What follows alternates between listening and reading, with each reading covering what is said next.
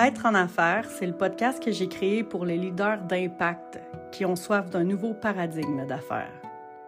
Mon nom est Bénédicte L. Deschamps, coach exécutif professionnel certifié, ancien actionnaire d'une usine manufacturière, conférencière, formatrice, femme, épouse et maman. C'est avec un élan du cœur que je t'invite à explorer les possibles à travers des rencontres, des partages, des clés pour vivre une transition plus humaine, authentique cohérente, consciente et alignée dans le monde des affaires. Revenir à soi, se connecter à qui on est, vibrer à partir de notre essence pour créer une entreprise qui génère du sens, de l'impact et qui contribue à un futur humainement durable. Bienvenue dans l'univers d'être en affaires.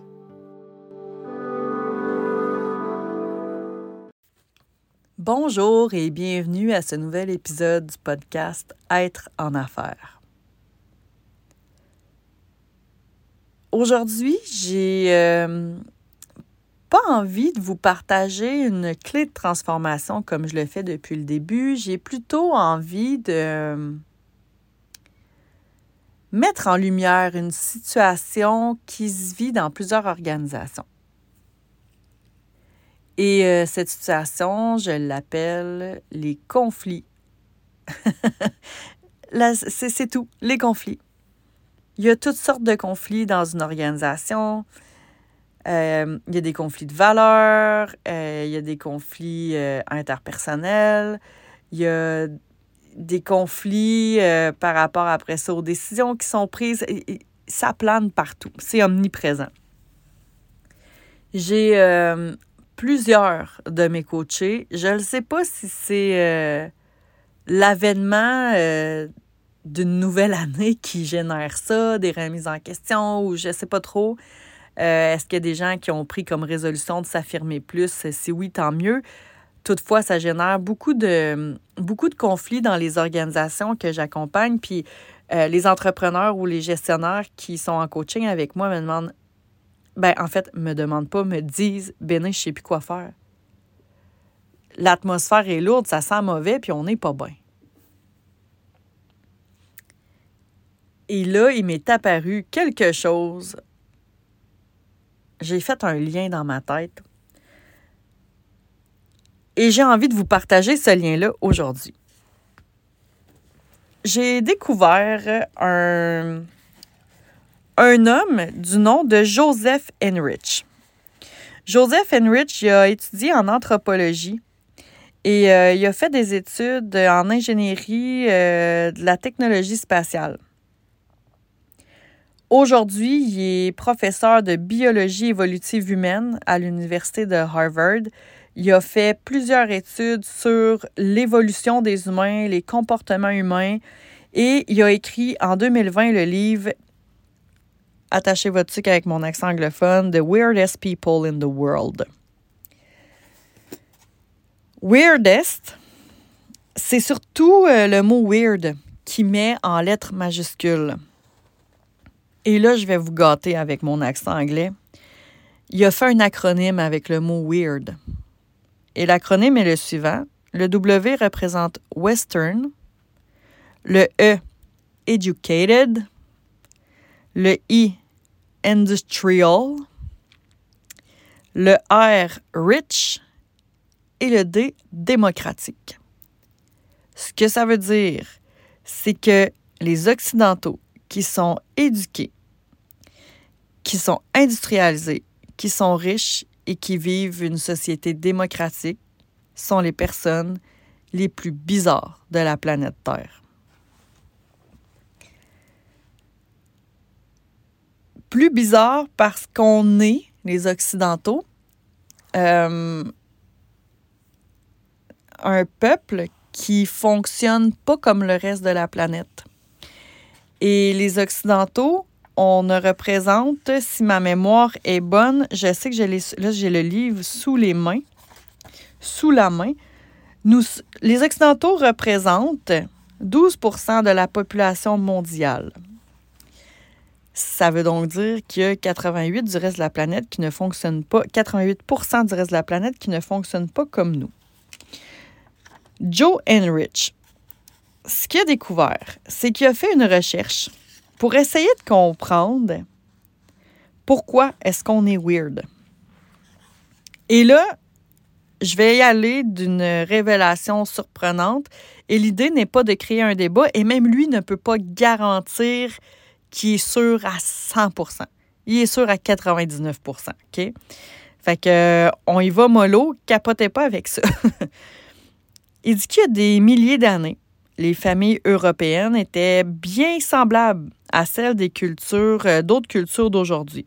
On va parler de euh, familles élargies, multigénérationnelles, soudées, et il y avait des maisons euh, où tout le monde entrait, allait, venait, puis tu sais, on faisait pas d'histoire avec ça. Les enfants avaient une très, très grande autonomie à cette époque-là. Et cette gigantesque structure familiale, ben, ça formait une grande carapace protectrice pour les enfants et les tout petits.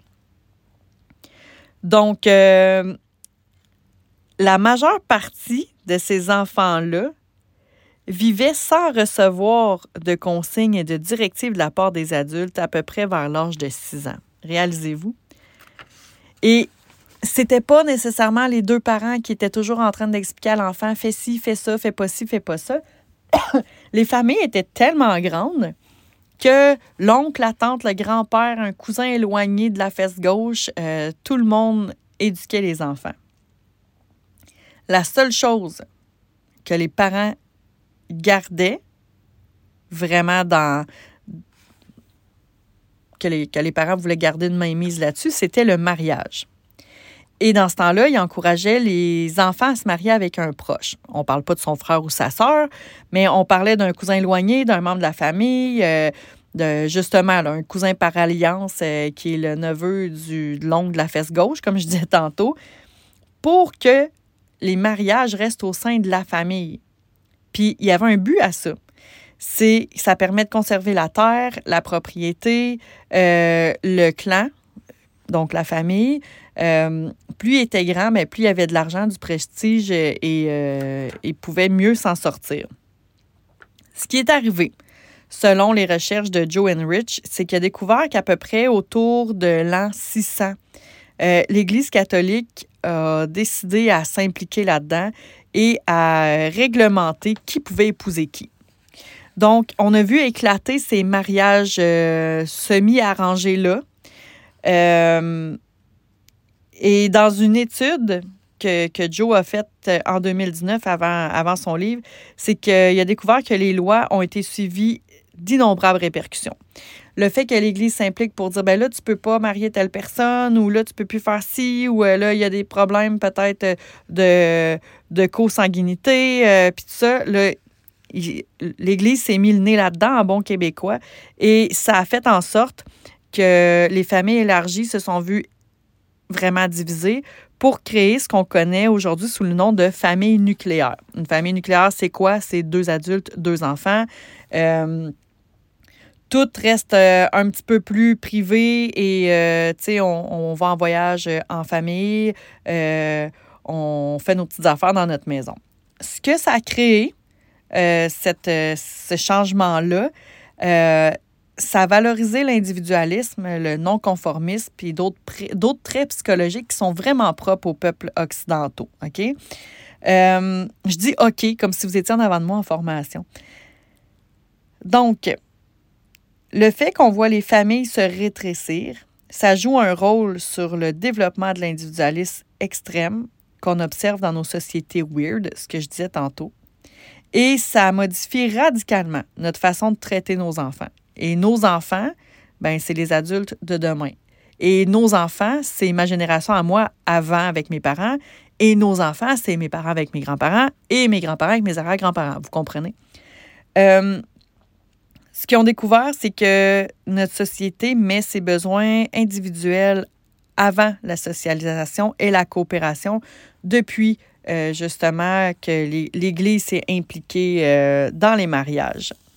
Donc, euh, la coopération n'est pas nécessairement n'est pas nécessairement nécessaire. Oui, Béné.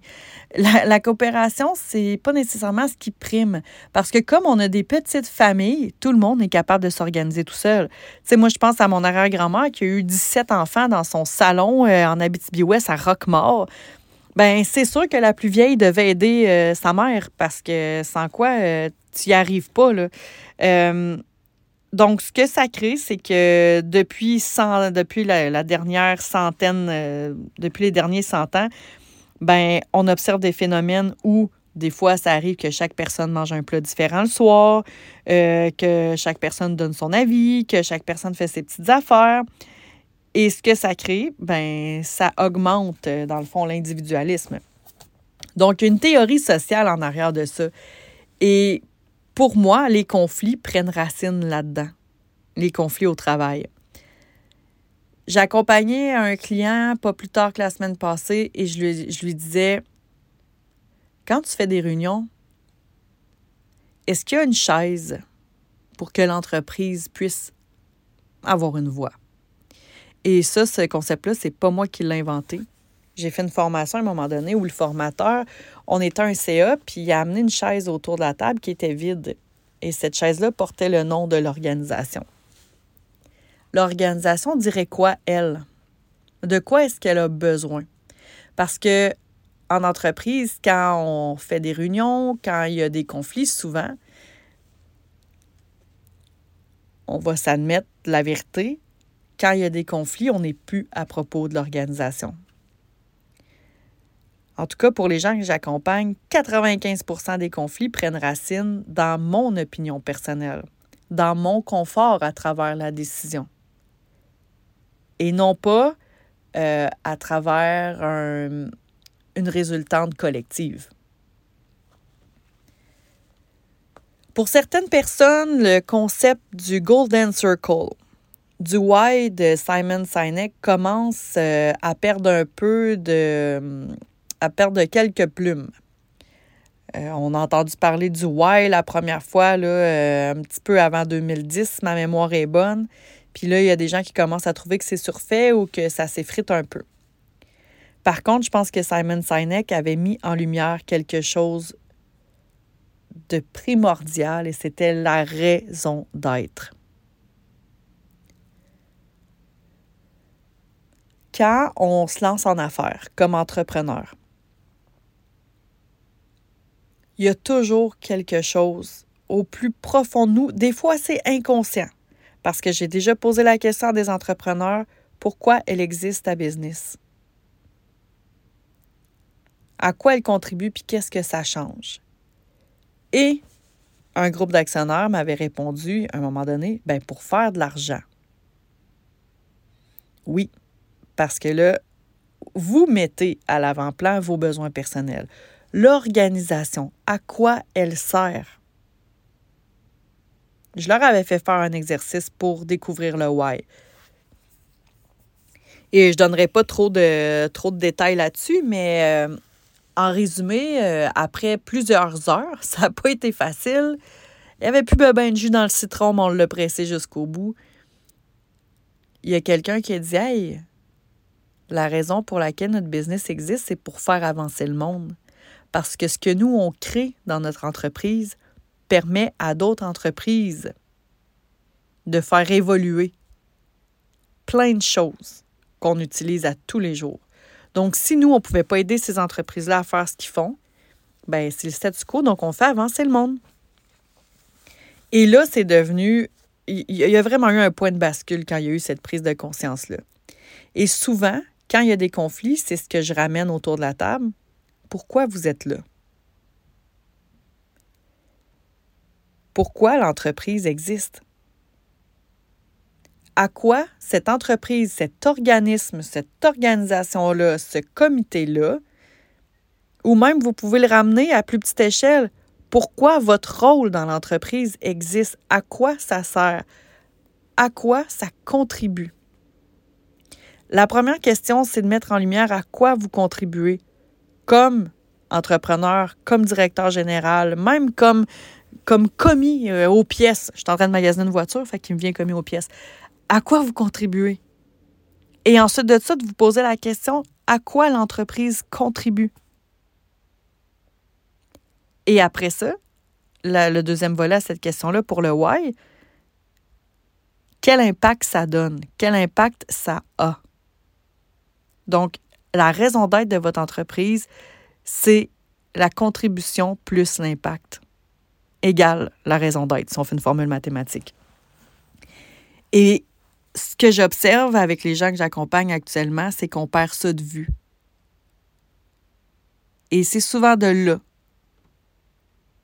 que va pousser, parce que moi, je fais souvent l'analogie des fleurs, mais euh, quand on oublie de mettre l'engrais, de mettre les graines de l'ADN, ben, il nous pousse des mauvaises herbes, des conflits.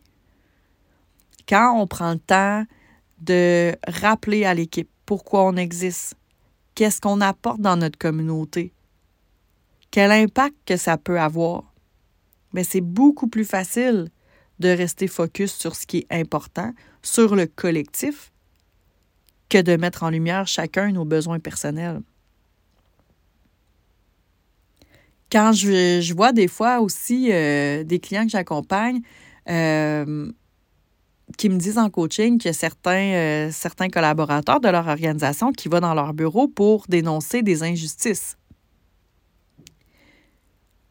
faut aussi pas oublier je ramène le concept de la médaille, que c'est pas vrai qu'il y a deux faces à une médaille, il y en a trois. Il y a ma version, il y a la tienne, puis il y a la réalité dans le milieu. Parce que nos versions sont teintées de nos perceptions, sont teintées de nos expériences, sont teintées aussi du bout de l'histoire qu'on connaît et aussi du bout de l'histoire qu'on ne connaît pas. Donc, moi, je peux aller dénoncer une injustice. C'est toujours cette même, cette même personne-là qui a droit à telle chose, telle chose, telle chose. Par contre, je ne suis pas en train de penser au bien collectif, je ne suis pas en train de penser à la contribution par l'impact de l'organisation, et je ne sais même pas ce que l'autre personne a vécu ou a comme situation ou comme particularité pour avoir eu accès à quelque chose ou pas. Être en affaires, je pense que c'est être conscient que c'est un écosystème qui contribue à quelque chose, qui crée un impact sur quelque chose, et ça se fait pas tout seul. C'est collectif. J'ai le feeling, la conviction que ça prend racine quand on perd de vue la raison d'être de l'organisation. En tout cas, c'est ce que mon humble expérience m'enseigne parce que quand on ramène ça au centre de la table en discussion avec des actionnaires, avec des membres d'équipe dans une retraite stratégique, je le vois dans les yeux, je le vois dans la posture, je le vois dans le ton qu'il y a quelque chose qui vient de changer. Quand les conflits, euh, quand les conflits naissent ou grandissent en entreprise, ce que j'observe, c'est souvent une question d'ego. Et si c'est l'ego qui parle, c'est pourquoi? C'est parce que j'ai peur de ne pas être reconnu, j'ai peur de, euh, de passer pour quelqu'un que je suis pas, j'ai peur. Euh, j'ai peur de toutes sortes de choses. Donc, mon ego crie, crie, crie à l'aide, à l'aide. Je veux me faire entendre. J'ai une voix. Je veux qu'on sache que c'est moi qui ai eu cette idée-là. Tu sais, ça, souvent, je l'entends. C'est moi qui ai eu l'idée, puis ça passe, ça passe que c'est quelqu'un d'autre. Et moi, ce que je dis en coaching, c'est en quoi est-ce que c'est important? Si c'est bon pour l'entreprise, toi, là, à l'intérieur de toi, tu le sais que c'est de toi que vient cette idée-là. Est-ce que c'est nécessaire de devoir le dire à tout le monde? C'est plate, je comprends.